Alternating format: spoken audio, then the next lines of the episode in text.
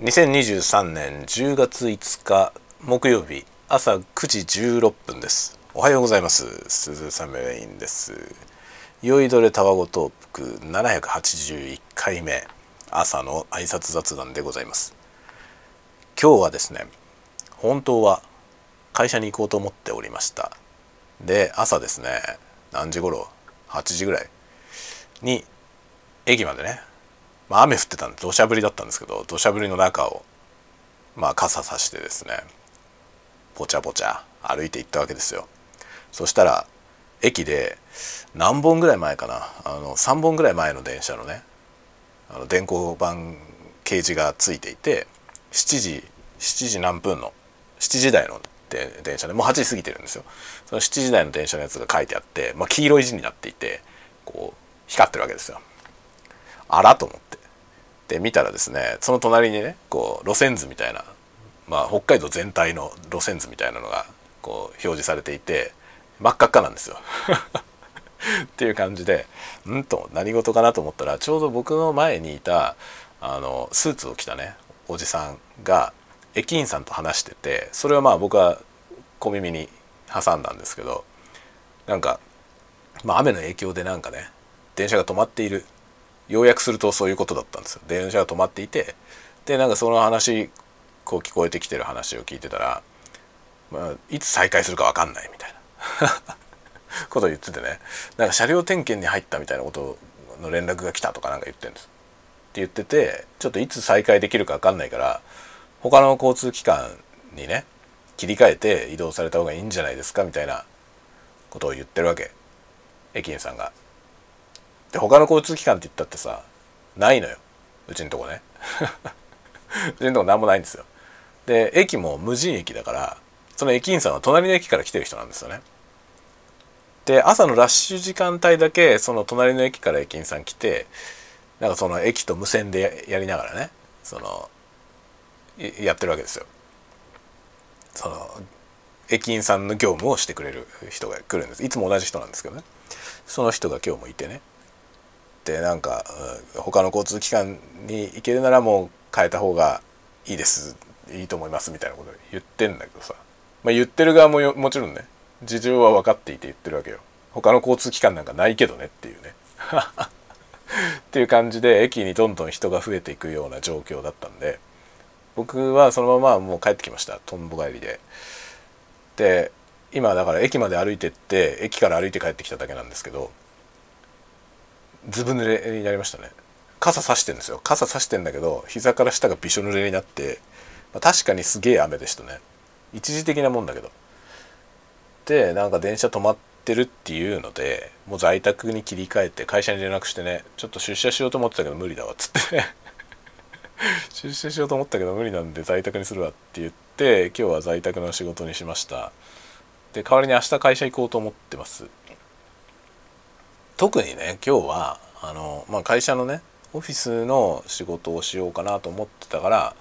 会社行こうかなぐらいの感じだったんでこれがねお客さんが来るとかねそういうのだとさ行かなきゃいけないじゃない何が何でも。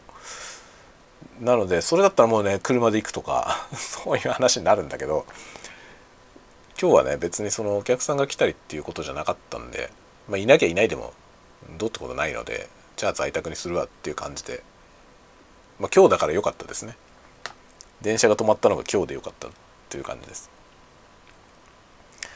まあ僕の住んでる辺りはね雪がすごいから雪のシーズンはねちょいちょい電車止まるんですよ。なんですけど今年はね雨で止まることも多いですね。今まで雨で電車が止まるようなことなかったんだけどね。でも本当にねその雨の降り方がこの間ちょっと話しましたけどね今年極端なんだよね。その大雨って言ってるその大雨のレベルがおかしいのよ。でズワーって降るんだけどまあさっと止んだりとかねそんな長い時間降り続けるわけじゃないんですよね。なんだけどそのねピークがやばいんですよその降り方が。もうちょっと分散してくれればね雨量全体がさ例えばその何時間あたりの雨量みたいなのにした時に同じ量降ってたとしてもねそれがこう均一にこう広がってればさそんなに問題ないわけですよね。その治水的問題が ないわけですよ。雨水もちゃんとね処理する仕組みが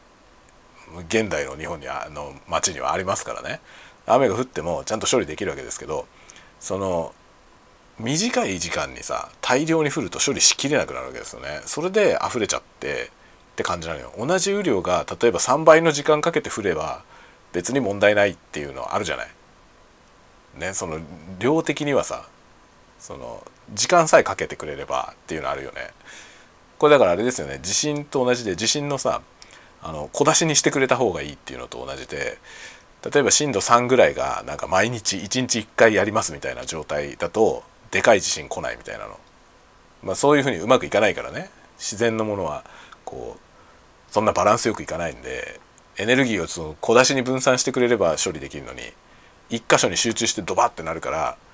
処理しきれなくなってしまうという。そういうのを感じますね。なんかゲリラ豪雨は本当にバカにできないというか怖くて本当短時間なんですよ。本当に降ってる時間なんて本当10分とかなの10分ぐらいでブワーッと降ってさっと止むんですよ。だから雨量もそんなすごいことじゃないんですよね。ただその単位時間の雨量がすごいから洪水になるわけですよね。